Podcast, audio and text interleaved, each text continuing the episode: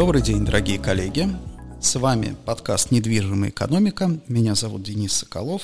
И сегодня у нас с вами очень интересная тема. Мы будем говорить про фондовый рынок. Про фондовый рынок. Не просто про фондовый рынок, а про фондовый рынок Узбекистана.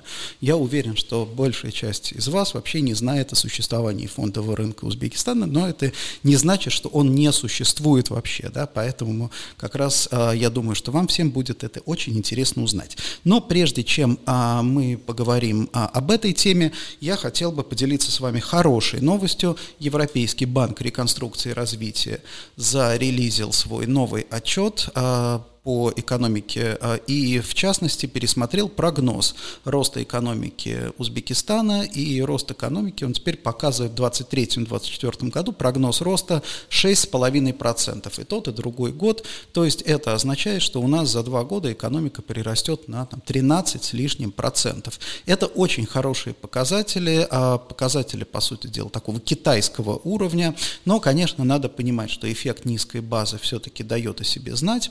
И э, в принципе, не надо, да, там, а, скажем так, питать э, излишние иллюзии. Но, с другой стороны, что очень хорошо, опять же, в этом отчете, отчет показывает, что основной драйвер роста экономики Узбекистана – это именно потребительский рынок, это внутренний спрос, а в свое время мы делали такую, когда анализировали, исследовали развивающиеся рынки, мы сделали такую модель, которая показывала, что, в принципе, цены на недвижимость и рынок рынок недвижимости начинает расти после того, как запускается машина внутреннего спроса. То есть внутренний спрос, он работает своего рода как мультипликатор. Потому что что такое внутренний спрос?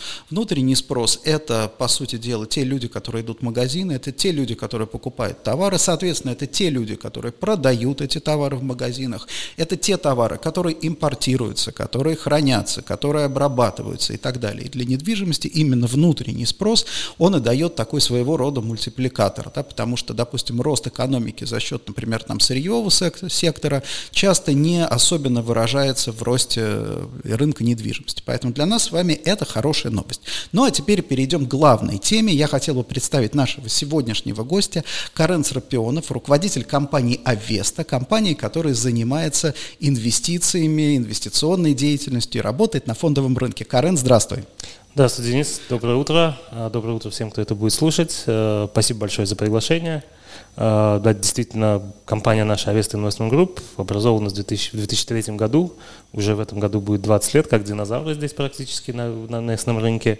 Э, видели, соответственно, и хорошие годы, там 2006-2008, и не очень хорошие, 8-10, и вообще полный мрак, когда тут вообще ничего не было до августа 2016 года. Ну вот даже такие опытные пораженные в 2016-2017 году мы поверили, что действительно что-то меняется, мы видим признаки этого всего, поэтому мы э, сейчас снова восстановили всю деятельность на рынке ценных бумаг, на рынке инвестиционного консалтинга, то есть это и брокеры, и M&A адвайзеры, и какие-то private equity, private debt сделки, ну и, конечно, база всего это наша аналитика.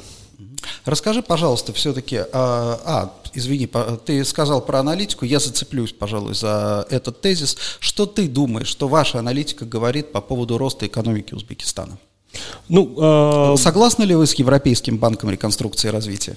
Ну, с Европейским банком, как и с другими институтами развития, сложно быть не согласным, потому что у них статистики обычно больше, чем у нас. Э, это, конечно, исправляется в последнее время, но в целом, да, как бы на уровне нашего общения там, с клиентами, это в основном частные компании, с государством мы почти не работаем, э, мы видим большой рост, большой оптимизм, новые проекты, новые заводы, новые начинания э, и огромный спрос на капитал, на инвестиции в разном виде. И этот спрос, он как раз трансформируется. То есть если там пять лет назад нам говорили, да нет, ребята, у нас все хорошо с деньгами, мы и сами как бы с усами. Четыре года говорили, да нет, у нас есть все банки знакомые, мы сейчас пойдем, заложимся, возьмем, привлечем, то сейчас уже клиенты приходят и начинается разговор про беззалоговое какое-то финансирование, то есть какие-то выпуски облигаций и даже про equity. Мы видим, какие-то сделки начинаются или обсуждаются, все хотя бы хотят.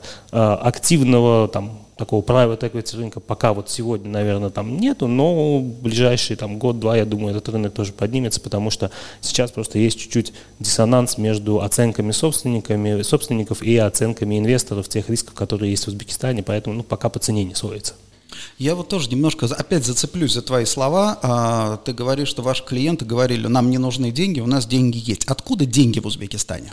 Ну, э, мы, как обычно называем Узбекистан э, такой hidden champion economy, то есть здесь очень много предприимчивых, талантливых предпринимателей, которые делают хорошие бизнеса, которые за последние 20 лет научились эти делать бизнеса э, в кэш, с минимальной там, отчетностью, с минимальным visibility, но при этом с очень хорошей маржой.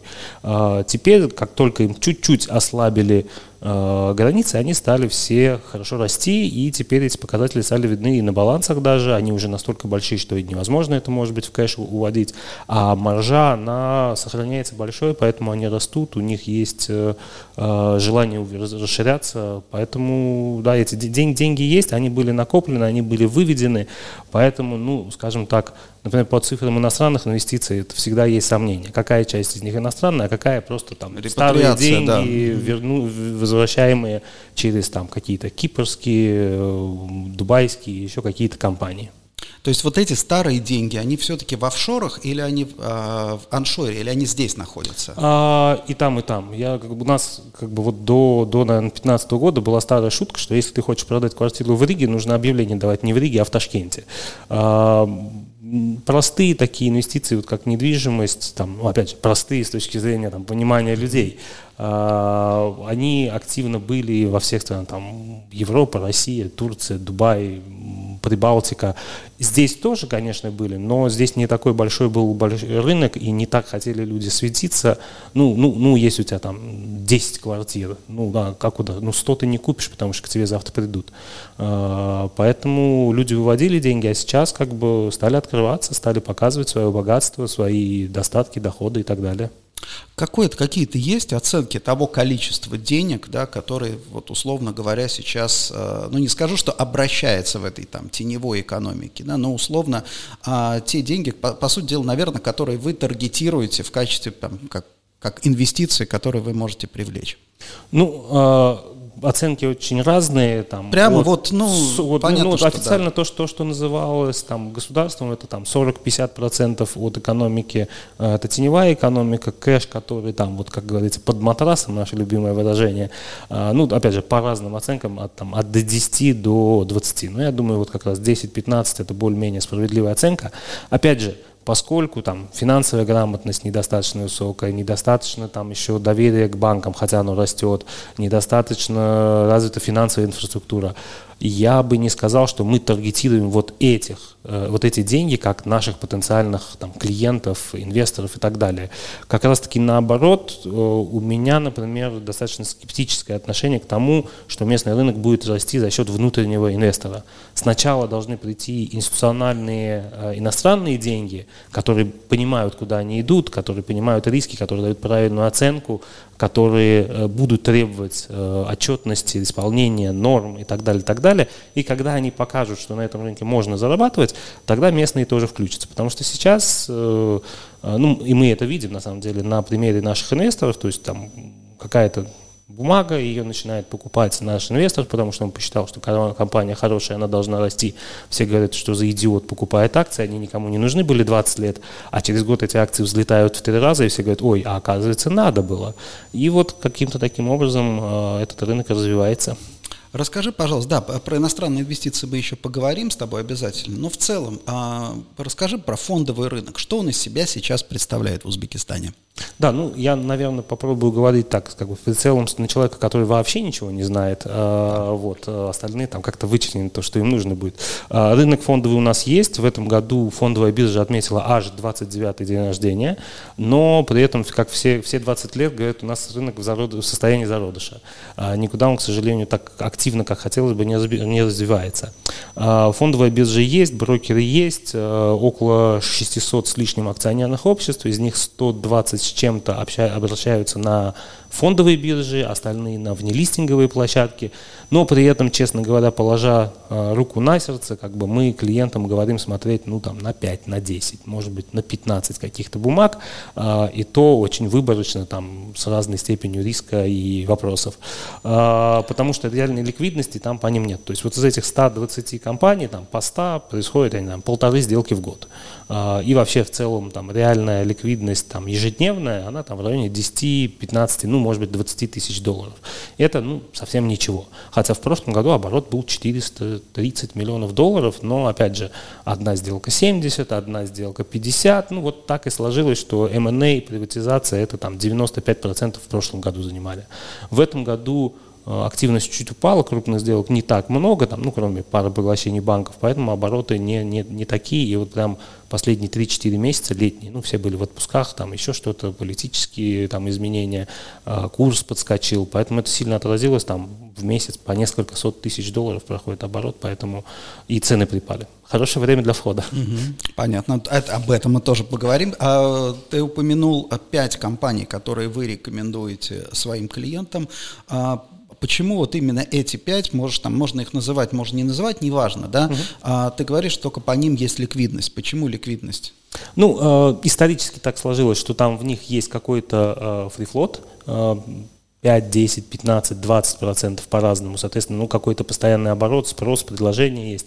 Это в целом компании очень хорошие, которые показывают достаточно неплохое, неплохие финансовые результаты, то есть это там опережающие, сильно опережающие инфляцию темпы роста, э, какая-то хорошая инфраструктура, то есть там, там разные компании, там есть и банк частный, и э, там площадка торговая, и металлургический завод, и там какое-то виноводочное производство, то есть это обычно чемпионы своей отрасли, это э, компании, которые имеют хороший менеджмент, что очень важно. Я как бы на данном этапе, наверное, э, корпоративное управление менеджмент это, наверное, один из ключевых таких элементов для развития рынка, э, потому что ну, мы видим, что в этих компаниях э, менеджмент, акционеры, э, обыч, они, они, они видят, зачем им нужно иметь акции на бирже. Иногда это на уровне менеджмента, просто вот пошли на биржу, цены выскочили, выскочили, наш рабочий коллектив смог там продать 20 лет лежали бумажки, а тут, оказывается, можно там 5-10 тысяч долларов за эти бумаги получить, купить машину, сделать свадьбу, детей отправить учиться, еще что-то, квартиру купить. А, они понимают, что если цена будет расти, если они будут общаться с инвесторами, если они будут улучшать свое качество управления, цена пойдет вверх, они заработают. То есть э, никаких волшебных вещей тут нету, тут просто обычный меркантильный интерес. И слава богу. Мне, как, мне понравилось, как ты расставил приоритеты потребительского рынка, да? Машина, свадьба, квартира. Абсолютно. Не, на, не наоборот. Это, это очень, да, очень показательно. А, скажи, пожалуйста, а приватизация. Вот мы читаем все время про, в новостях про то, что одна компания, там планируется ее приватизация, вторая компания, да. Вот а, приватизация государства. Я так понимаю, что государственный сектор сейчас в экономике занимает сколько, по вашим оценкам? А, ну, подавляющее большинство, а уж на фондовом рынке то это сильно больше 90%, потому mm-hmm. что а, ну, частные компании, как мы говорили, это hidden champions, это какие-то семейные, частные бизнеса, им никакие акционеры не нужны, более того, они сейчас боятся потерять контроль, открывать свои там, финансовые показатели, а, не, не, недостаточно хороших механизмов, чтобы им помочь. Поэтому сейчас это вот эти госкомпании, в основном, опять же, источник всей ликвидности – это приватизация, которая была в начале 90-х, когда раздали трудовому коллективу по там, 10, 15, 20 процентов, и вот сейчас эти акции каким-то образом, там, то есть там, 10 лет назад мы ходили прямо вот по дверям, здравствуйте, продайте акции, сейчас этот механизм уже немножко как бы умер, э, в принципе, даже вот в регионах, в городах там люди идут, оформляют свои там счета и продают акции через биржу, потому что они понимают, что это транспарентный, хороший механизм. Вот. Э, ну, вот как-то так. Программа приватизации все-таки, как, каковы ее масштабы и действительно Про... можно ли на это серьезно для рынка, для экономики или это скорее выполнение, ну скажем так, ритуальных действий, вроде как нужно приватизировать? Да, да, я скорее, э, то есть это, это, это действительно то, что нужно, и это действительно то, что поможет, и в принципе других вот в ближайший там год-два э, поводов для развития я не вижу рынка, то есть это должны быть э, воля государства продать хорошие компании по хорошей цене, в, по хорошему механизму.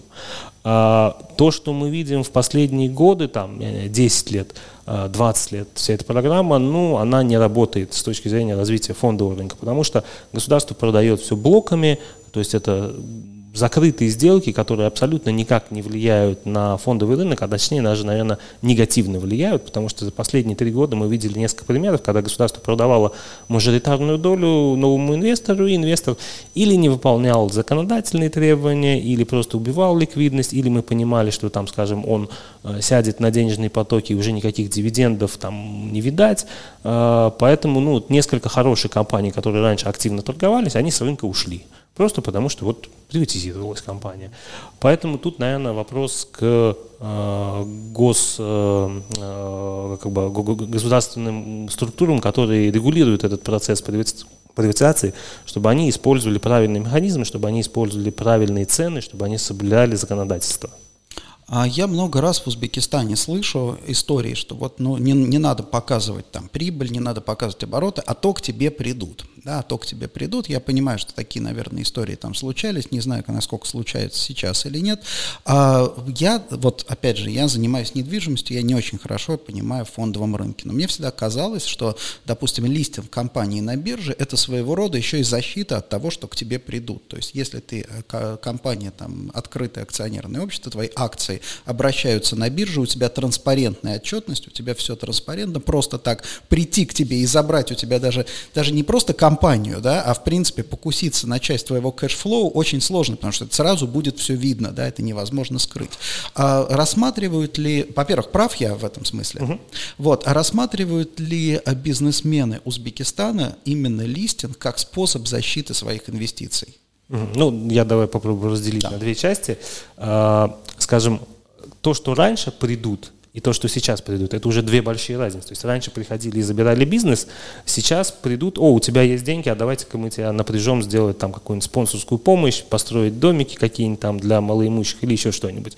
То есть э, тебя никто ничего не забирает, просто, ну вот, кэшфлоу забирают. Или там дополнительные налоговые поступления. То есть у нас были замечательные примеры, когда там ну, нужно было в налоговую денег собрать, они приходили в компанию, ага, сколько у вас там прибыль за прошлый год, 50% инкассовым поручением забирают. Ни решения акционеров, ничего нету, ну вот просто вот государство вперед забрало свою часть, а вы дальше разбираетесь, как ну, хотите. Кстати, тут любопытно, я как генеральный директор, я каждый практически квартал получаю звонок из налоговой, примерно следующего содержания. Окей, у вас налоговый платеж, можете пораньше заплатить? Давайте вот, ну на недельку хотя бы пораньше, да. Вот. Ну, да То есть они они, они не просят лишнего, напротив, ну, ну, не очень, очень вежливо. Да, да чисто по-человечески, да, давайте. Да, да, да, да. Ну, последний раз я такому гражданину сказал, что мне президент сказал, что 440 миллионов долларов переплаты налоговой собраны, поэтому я думаю, они перебьются без моих там пары сотен. А, вот, а, поэтому, да, вот, то есть с точки зрения прийти в компанию, это сильно поменялось, это по-прежнему есть и но это сокращается. А, менеджмент начинает за свои права, за свой кэшфлоу бороться. Они там пытаются сокращать дивиденды. То есть раньше, если там компании приходили, забирали дивиденды, она три месяца не могла купить сырье, заплатить работникам, сейчас они говорят, нет, если мы заплатим дивиденды, у нас останутся люди без работы, потом с ними сами будете разбираться. И как бы этот процесс медленнее, чем хотелось бы, но он улучшается. А, что касается того, чтобы там частные компании пришли на рынок, смотрят ли они на листинг и так далее, так далее, да, мы начали получать такие запросы.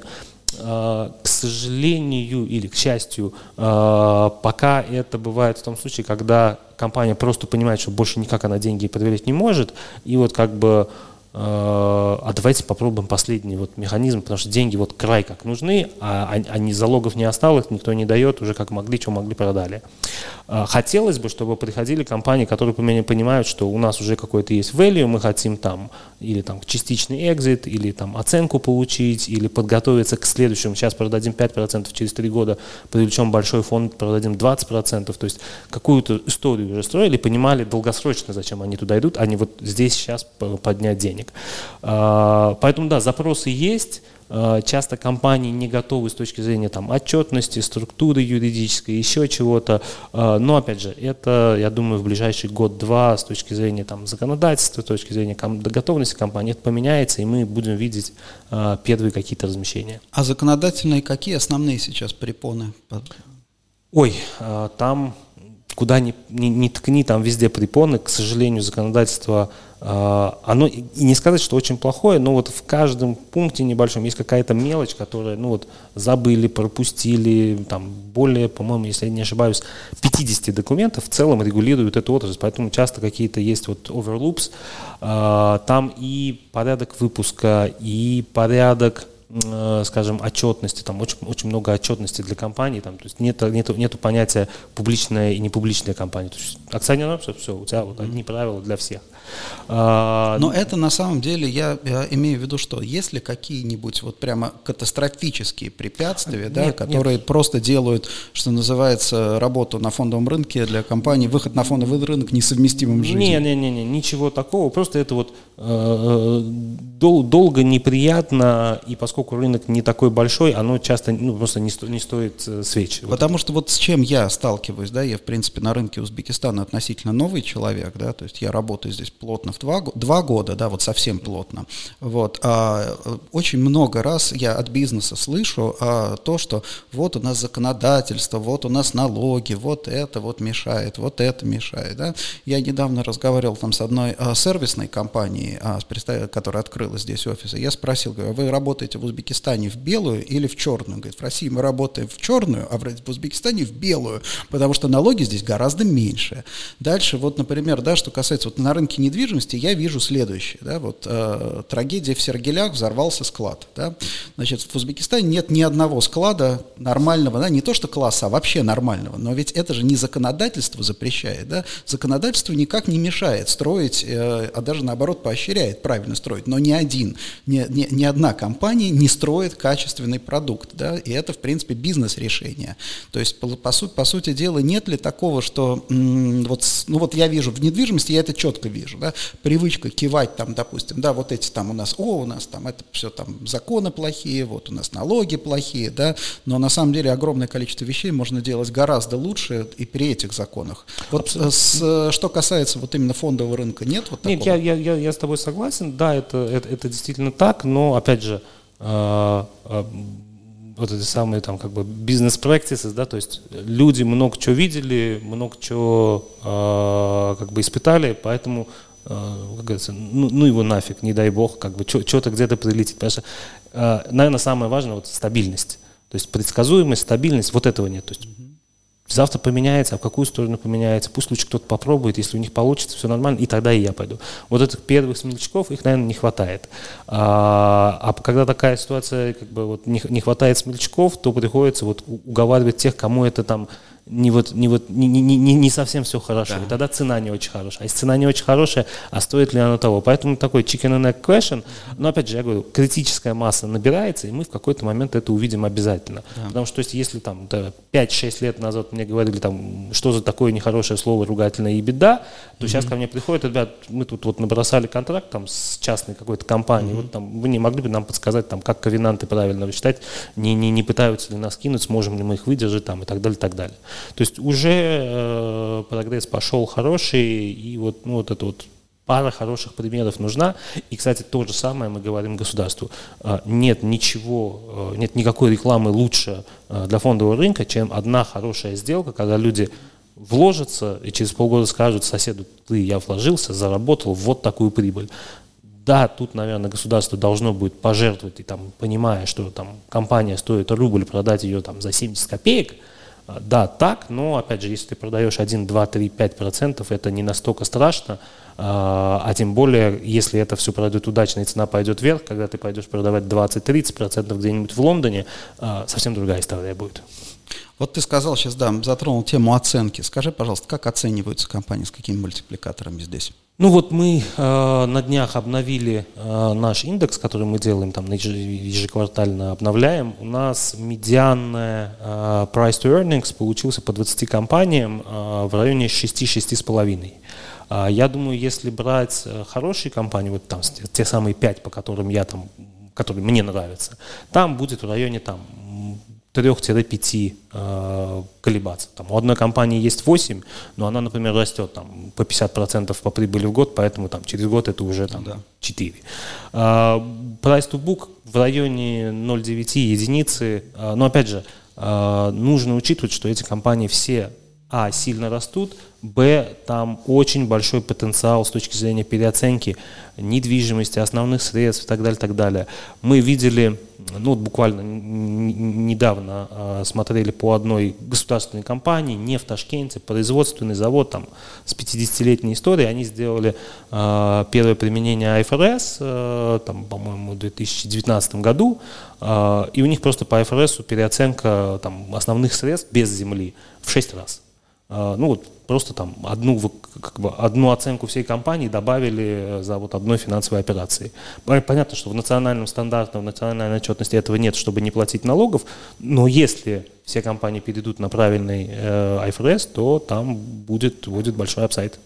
Но вот э, что касается апсайда, мы в недвижимости видим, э, скажем, очень интересный такой, интересную специфику рынка Узбекистана. Да? Вот как буквально вчера была в новостях история о том, что Хайтех банк э, продает, ну, собственно, при банкротстве продается его имущество, два здания, оба здания продавались в 19 в 21 а, в 21 году, да, они продавались, покупателей не было, их снова выставили на продажу, на аукцион, но в этот раз цена уже два раза, ровно в два раза больше, чем два года назад, когда тоже не было покупателей. А, ну, То это есть... как, как, как, как в анекдоте про там, скорый рост картошки в Чукотском колхозе. Да? Шибко кушать хочется. Да, ну, да, вот да, деньги шиб... нужны. Но на самом деле, вот мы как раз очень интересно, мы видим совершенно другую историю, потому что когда нужны деньги, тогда дело кончается сделкой, продажей. Здесь мы видим каждый раз вот эту историю, что типа деньги вроде бы как нужны, да, но сделка не кончается, потому что цена там, мы, например, даже вот совершенно парадоксальная история у нас нас на рынке там, недвижимости, например, происходит, да, как только ты начинаешь переговоры о покупке какого-нибудь актива, и ты там приводишь какого-то интересанта, вот на следующий день собственник поднимает цену. Говорит, ага, о, есть интересант, значит, я подниму цену, потому что это значит, кому-то это нужно. И, значит, естественно, как бы в итоге ни денег, ни, ни сделки, ничего да, ну нет. Ну вот, как я сказал, как будто деньги нужны. Значит, значит да. действительно не нужны еще пока. Значит, вот, у да. людей достаточно своих резервов, значит, достаточно а, каких-то других бизнесов, которые дают кэшфлоу, на которых они могут сидеть, как бы, и все будет хорошо у них. А, но при этом нет видения, что там могли бы там вот это здание, которое им приносит там пару процентов, потому что оно плохо управляется, плохо сдается по низким станкам, продать эти деньги, вложить в бизнес, который сейчас качает, а, а если бизнес, вот, который качает, вот это тоже такая интересная история, потому что вот, э, опять же, что, э, с чем мы сталкиваемся, когда работаем с местными инвесторами. Вот классическая схема, например, да, инвестор там вкладывает там 1 миллион долларов, там, может быть, 2, да, какой-то покупает какой-нибудь там, я не знаю, там офисное помещение, офисный этаж. И, соответственно, когда он покупает, ему говорят, да, ты сдашь в аренду и будешь получать там 15% доходности. Значит, за это помещение построено, объект в аренду так и не сдан, два года, значит, помещение стоит пустое, доходность ноль, вот, но вроде как помещение-то подорожало, да, с другой стороны, поэтому если теперь там продавать, вроде бы как оно дороже, а, но это означает, что как бы и реально вот кэш, получается, что кэш на самом деле не нужен, правильно я понимаю? А, и так, и, и потом, я, я бы сказал, тут проблема не в том, что там, там кэш нужен, не нужен, да, там вот, э, не припитать. Там больше, и, и бизнес там не, нету. А бизнеса есть, мы видим, что люди идут, частники делают хорошие бизнеса. Там больше не хватает команд. То есть человек, там, у него был какой-то очень хороший торговый бизнес, там, очень хороший там маржа 50%, там, а меньше бы у нас никто в прошлые годы как бы никто и не работал бы там, то есть ты купил, привез, 100% накинул, а меньше, а что разговаривать вообще, смысл? А, вот, то есть они привыкли к такой марже, и когда ты им говоришь, что вот, давайте сделаем хороший завод, у него будет замечательная беда там 20%, он говорит, а, а зачем? Я лучше куплю здание, не буду морочиться, а то, не дай бог, что-нибудь там, технология сломается, налоговая претензия, люди украдут что-нибудь еще-то. А, mm-hmm. Поэтому ожидания по маржинальности очень большие, таких бизнесов сразу не очень, выигрывают и делают бизнеса те, кто готов там идти на там какую-то очень хорошую, но не вот эту стопроцентную маржу, и при этом, которые умеют найти команду. То есть вот это вот такой Очень mm-hmm. много факторов. То есть людей нет. То есть я хочу, да, я вот бизнесмен, у меня там много там, денег, чего-то, возможностей. Команды нет. Кто будет этим управлять? Кто будет технологом? Кто будет там коммерческим директором? А, те, у кого эти команды есть, кто умеет эти команды строить, они бегают, они ищут деньги, они продают там то, что не нужно, они закладывают, они берут кредиты, привлекают инвестиции, а, поэтому как бы... Но мы же, да, мы же понимаем, например, прекрасно, что маржинальность там, допустим, на больших более или менее там объемах 50% она просто невозможна, да, потому что все да. смотрят, ну я понимаю тоже, если говорить про ритейл, например, да, все смотрят там на то, что, ну, условно, там какой-то международный ритейлер, у них cost of good, да, то есть, ну, закупочная цена, она где-то там 25% от розничной цены, и всем кажется, что они зарабатывают 75%, но их ебеда, по сути дела, 10, да, в итоге на выходе, да, потому что вот эту команду, которая обеспечит вот эти 10%, да, ее нужно кормить, ее нужно содержать, это нужно вкладывать там колоссальные расходы в маркетинг, в недвижимость, во все остальные истории. И вот это вот, к сожалению, да, мы сталкиваемся, а, мы с этим сталкиваемся, потому что очень часто, когда разговариваем с местными инвесторами, говорят, да я вот вложился в торговые площади, да, почему? Да потому что сейчас сюда придут там вот эти, эти, эти, там Икея, может быть, быть, придет. Но мы там 20 лет работаем на рынке, мы знаем прекрасно, что транснациональные компании, они платят меньше гораздо да, за, там, за помещение, потому что им нужно защищать свою вот эту ебеду в 10%, да, поэтому, грубо говоря, они там от оборота за помещение не платят больше там 5-6%, никак не больше, да, и если они сюда придут, они как раз обвалят рынок, да, они вовсе не задерут. Ну, это еще один такой пример, мы в 2021 году э, там, обсуждали создание private equity фонда под Узбекистан там, с командой Андрея Андреевича Мовчана. А, и вот у нас как бы была такая политика, что мы хотели, хотели, во всяком случае, вкладывать в компании, в которых владельцы и менеджмент, они видят э, долгосрочную перспективу. Это не те ребята, у которых вот сегодня есть там 20 миллионов долларов или там 3 миллиона долларов в год доходов, у него хороший дом, хорошая машина, у него там где-нибудь там э, в Нью-Йорке квартира, в Лондоне квартира, и все, жизнь удалась, ничего не надо. А те, которые видят, что через, вот сегодня мы 30 миллионов, а если мы сейчас все правильно сделаем, через 5 лет мы продадимся какой-нибудь большой сети или еще кому-нибудь за 300, и мы вот на другой уровень перейдем. Ну вот, кстати, э, у меня было несколько таких, скажем так, освежающих разговоров с местными инвесторами. Мы же как консультанты тоже смотрим, смотрим на большие длительные там перспективы, да. И в принципе в ответ на это я пару раз слышал примерно такой, ну слушай, ну если так, ну вот возьми сейчас кредит, 30 миллионов, купи вот это вот у меня все, я тебе продам за 30 миллионов и заработай свои 300, да, вот, вот иди и занимайся. Вот, а на, сам, на самом деле действительно здесь э, как бы вопрос в том, что, наверное, нужно, вот с моей точки зрения, вот этих и команды, и вот этих людей, которые видят вот эти перспективы, их как раз надо импортировать. Вот мы сейчас, когда работаем с зарубежными инвесторами, мы как раз и говорим, то есть у нас вот на самом деле такой sales point, да, то есть местным игрокам им нужно вот здесь и сейчас, да, вот если мы видим это надо, грубо говоря, делать сделку здесь и сейчас, и дальше растить ее уже вот именно как бы, да, на, на, на следующий уровень. Здесь нет смысла ожидать, а, что местный бизнес, да, будет, э, скажем так, э, будет вот эту перспективу реализовывать. Опять же, да, и самое интересное еще, что когда мы ходим, я уже тоже понял, что и мы тоже вносим свою лепту, когда мы ходим и рассказываем местному бизнесу про перспективы, это кончается только тем, что, ага, так, что это, за 30 хотел продать, они там 300 сейчас получат, да? Ага, ага, ага. ставим так, 65 ставим тогда, да, вот примерно так, да. Вот, а то что ж такое, что ж получится-то? Они сказали, что и 300 могут заработать. Да. Не, ну это ровно о том, о, том, о том же мы с тобой, потому что я же тоже говорю на примере private equity фонда, да. то есть сделать сделку здесь и сейчас, чтобы эти 300 заработать угу. в будущем Мовчан, за, Мовчан заходит в Узбекистан? А, нет, конечно, с февраля 22 года эта тема вся а, как бы на паузу встала, просто потому что там инвесторы должны должны были быть там большей частью русскоязычные. Угу. Uh, у них там и, и ситуация поменялась, и, скажем так, горизонты планирования, потому что, ну, честный ответ на ответ про, там, по, на вопрос про ликвидность был такой, что, ну, забудьте на свои, про свои деньги лет на 5. Это Узбекистан, и это там private equity.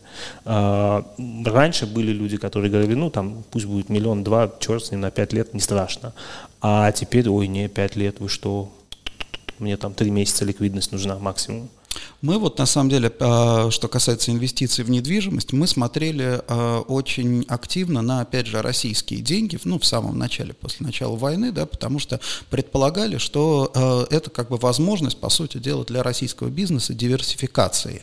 Но вот что, собственно, прибило рынок, ну, инвестиции, российские инвестиции в недвижимость Узбекистана, это уход западных компаний с российского рынка, потому что сейчас ты можешь либо купить что-то там, допустим, в Узбекистане, помещение, которое даст тебе там, ну, честную доходность, там, 12, там, 14 процентов. Либо ты можешь купить портфель, например, Икеи.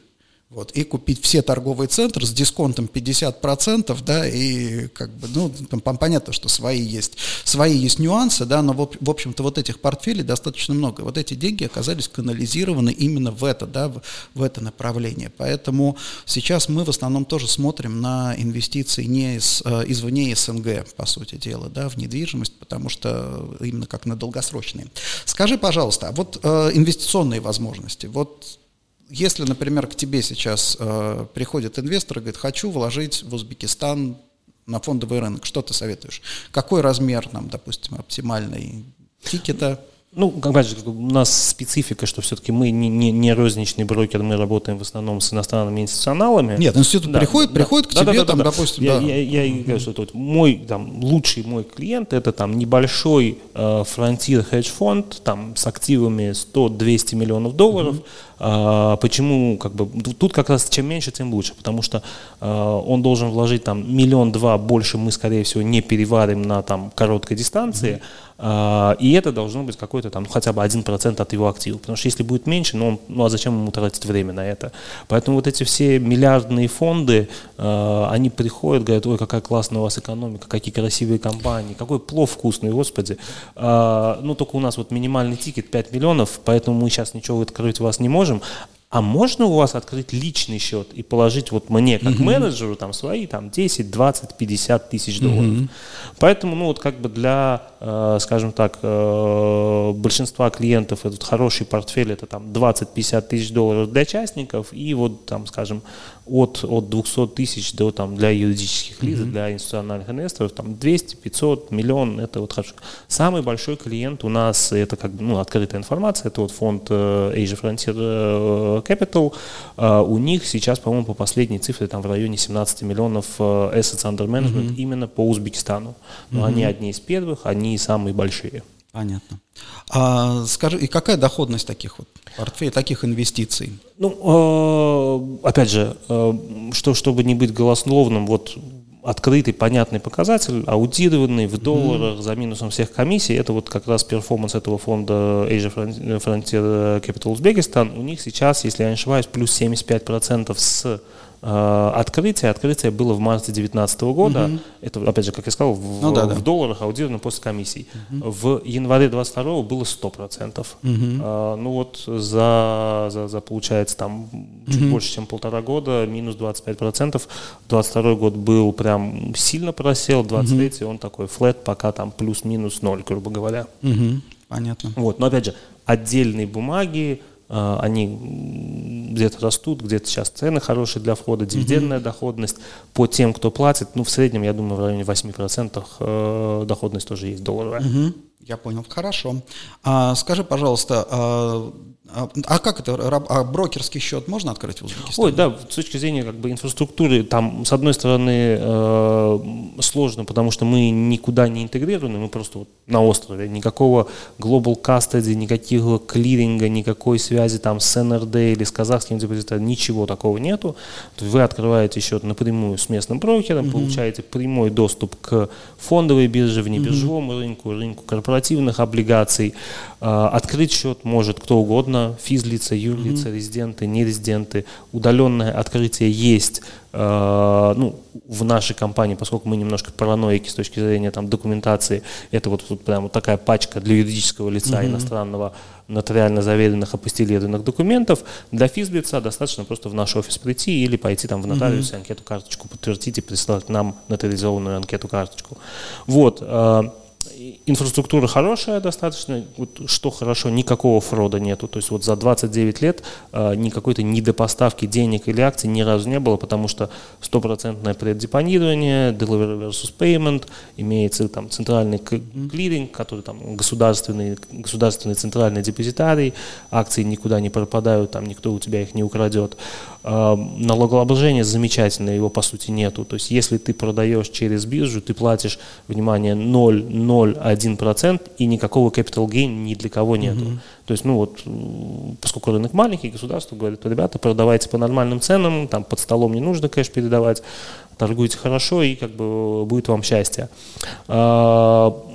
Доступ удаленный имеется, то есть мы дадим там пароль, логин, можно будет заходить с телефона, с браузера, без разницы. Система, конечно, на вид такая страшненькая, но на самом да. деле для тех, кто активно сам торгует, там есть очень много э, плюсов там, вот в этом ее несовершенстве, потому что там глубина рынка видна, там ты можешь видеть первые 15 там бидов НС и ясков mm-hmm. по цене, то есть какой объем там, то есть это достаточно интересная информация для тех, кто э, как бы торгует. Mm-hmm. Вот, э, поэтому если вы решили принять риски Узбекистана э, и открыть счет, дальше все достаточно просто. Mm-hmm. То есть можно просто к вам обратиться и сказать, да, то есть, ну, давай так, а, вот вам какой тикет интересен? Ну, мы, наверное, конечно... Потому что сейчас, секундочку, да. я, я поясню. Я знаю, что многие подкаст смотрят, э, в том числе из России, и многие все-таки думают о диверсификации. Да, активно, наверное, не понимая специфики там, местного рынка, активно торговать на местном фондовом рынке, я думаю, что вряд ли имеет смысл человеку, который далек вообще от этих э, всех реалий. Да? А вот, допустим, если э, как бы передавать вам в управление, то... Ну, прямого, так скажем, передачи в управление мы, мы не делаем, потому что это... Возможности есть, но достаточно сложно, муторно, поэтому мы, мы, мы предпочитаем этим не заниматься. А, просто мы рекомендуем там, что купить, такой buy and hold. Да. То есть mm-hmm. купил, забыл, через три года посмотрел, о, там, хорошо mm-hmm. или плохо. А, нам, наверное, был бы интересен тикет там от 10 тысяч долларов mm-hmm. и выше, но на самом деле, если это, там, скажем, а, человек, который инвестирует на многих рынках, а, мы можем взять и меньше, просто потому что как бы а, хороший маркетинг, что-то ну, от да. него узнаем, mm-hmm. он друзьям расскажет, да, там, да, в да, целом да, представление да. о рынке. Это такая, скажем, бизнес-девелопмент опция для нас, потому что у нас там был замечательный пример, когда один из э, российских э, частных инвесторов там написал статью, вот там, мой опыт инвестирования в Узбекистане mm-hmm. на называется Аленка Capital, да, кажется, да. Я, я даже не знал о таком, и просто какой-то вал, там человек 30 пришло, просто, ну вот, по фану, как да, говорится, а у меня есть узбекские конечно. акции. Да, да, да, да, интересно. Поэтому, да, как, как бы, наверное, там основную сумму капитала в Узбекистан складывать не стоит, но вот там на вечеринке похвастаться, а я заработал там столько-то иксов в Узбекистане, будет круто. Прекрасно, да. Вот это sales point. Знаешь, что а, еще а, на что я обратил внимание? Удивительная вещь, да, потому что обычно мы, а, когда там разговаривали а, или там обсуждали какие-то инвестиции, всегда вот такой вот условно, да, большие объемы денег можно там пристроить на фондовом рынке, относительно небольшие тикеты хорошо работают на рынке недвижимости. Вот сейчас я разговаривая с тобой, я понимаю, что э, здесь как раз полная противофаза, да, потому что на самом деле здесь очень многие пытаются вкладывать в небольшие какие-то недвижимые активы, небольшие недвижимые активы здесь живут трудно и больно, вот, а именно крупные недвижимые активы, в принципе, чувствует себя гораздо лучше. А вот именно небольшие тикеты, наверное, хорошо идут на фондовый рынок. Вот сейчас у нас там в работе одно здание, это Sale Leaseback, первый в Узбекистане, такой там типа, при, ну, фактически топовый арендатор, длинная сделка, тикет там в районе 30 миллионов долларов, да, то есть это вот как для рынка недвижимости Узбекистана, это большая, действительно большая сделка, но это хорошая, действительно, ну, как по сути дела, фактически гарантированная доходность, да, а, а большинство инвесторов как раз смотрят на, да, давай-ка я куплю 5 квартир, квартиру, например, да, потом вдруг понимает, что да, квартиры построили плохо, отделку непонятно, кто будет делать, она будет стоить дороже, арендаторов тоже ты не найдешь. И, в общем, короче говоря, вот эти не только налоги, а накладные расходы начинают съедать вообще все, что только можно. Вот. А как раз, наверное, с такими тикетами правильнее идти, наверное, к вам.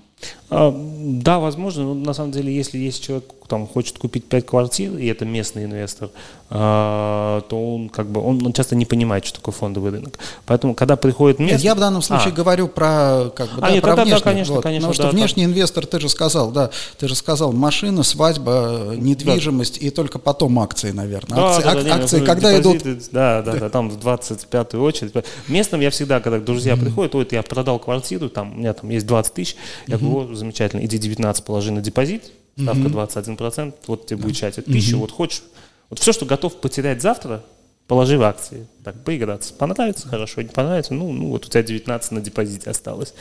Вот, а для, для как бы, иностранных конечно, конечно, да, акции попробовать стоит, но, опять же, диверсификация и с облигациями, и с э, депозитом. То есть у нас по облигациям сейчас есть продукты, которые там 25-27% приносят в суммах, даже если минус 10% mm-hmm. по э, валюте, ну, это честные 15% mm-hmm. в долларах, при том, что бумага там с дюрации там год-полтора, и сейчас на рынок идут вот первые, это то есть сливки, сливки mm-hmm. из частного бизнеса, хорошие компании, э, и там, ну, там риски с точки зрения там, дефолта относительно небольшие. То есть мы, мы делали выпуск облигаций для крупнейшего производителя электроники там, с балансом в, в несколько сот миллионов долларов, 3 миллиона долларов они выпускали. Угу. Это имиджевый выпуск, там, ну вот просто это там дневной какой-то там выдачка ему это погасить это было. Ну да, чтобы им научиться зарекомендовать себя, да, по сути дела. Да, какой-то трек-рекорд да. построить. Мы, мы сделали публичные облигации. Угу. Следующий шаг у нас там еще что-то, еще да. что-то. А потом когда-то мы пойдем на IPO. Да. То есть надо готовиться к таким вещам, надо готовиться заранее, а не, бегать, не бежать на рынок, когда у тебя уже подгорает и денег уже нет. Да, деньги нужно да. искать, когда они да, не нужны. Да, да, вот, вот, кстати, да, хорошая, мне, мне кажется, это очень хорошая фраза для завершения нашего сегодняшнего подкаста. Спасибо большое, дорогие зрители, слушатели. Напомню, сегодня с нами был Карен Срапионов, компания Авеста. А, мы будем очень рады а, инвестициям в Узбекистан, в растущую экономику. Если какие-то у вас возникают вопросы, связанные с этим рынком, с этим бизнесом, мои социальные сети всегда к вашим услугам. Вы можете подписаться, вы можете размещать комментарии под этим видео с вопросами, да, можете писать мне там напрямую в личку, я всегда отвечаю. А, и последний вопрос. Карен, вы, э, аналитику вы публикуете? Да, да, у нас есть, э, ну мы же в Узбекистане, у нас есть телеграм-канал, угу. и в принципе можно подписаться, мы рассылаем, не, не, не, не так много, как хотелось бы пока, потому что ну, спрос не такой большой. Но да, мы делаем все финансовые показатели, все аналитика по компаниям, по секторам, все это есть. Подписывайтесь на телеграм-каналы, здесь есть действительно в Узбекистане очень интересные телеграм-каналы с качественной аналитикой, потому что, напомню, мне многие жалуются, говорят, вот, Узбекистан, рынок непрозрачный, но я всегда говорю одно, что прозрачный рынок – это не тот, где вам все разжевали и принесли на, а, как на тарелочке, а прозрачный рынок – это там, где на правильно поставленный вопрос вы можете получить квалифицированный ответ от квалифицированного человека. Карен, спасибо большое. Спасибо большое. И надеюсь, что мы еще с тобой проведем а, подкаст через какое-то время, когда ты нам расскажешь про топовые большие сделки и рост ликвидности на этом рынке. Договорились. Спасибо. Спасибо.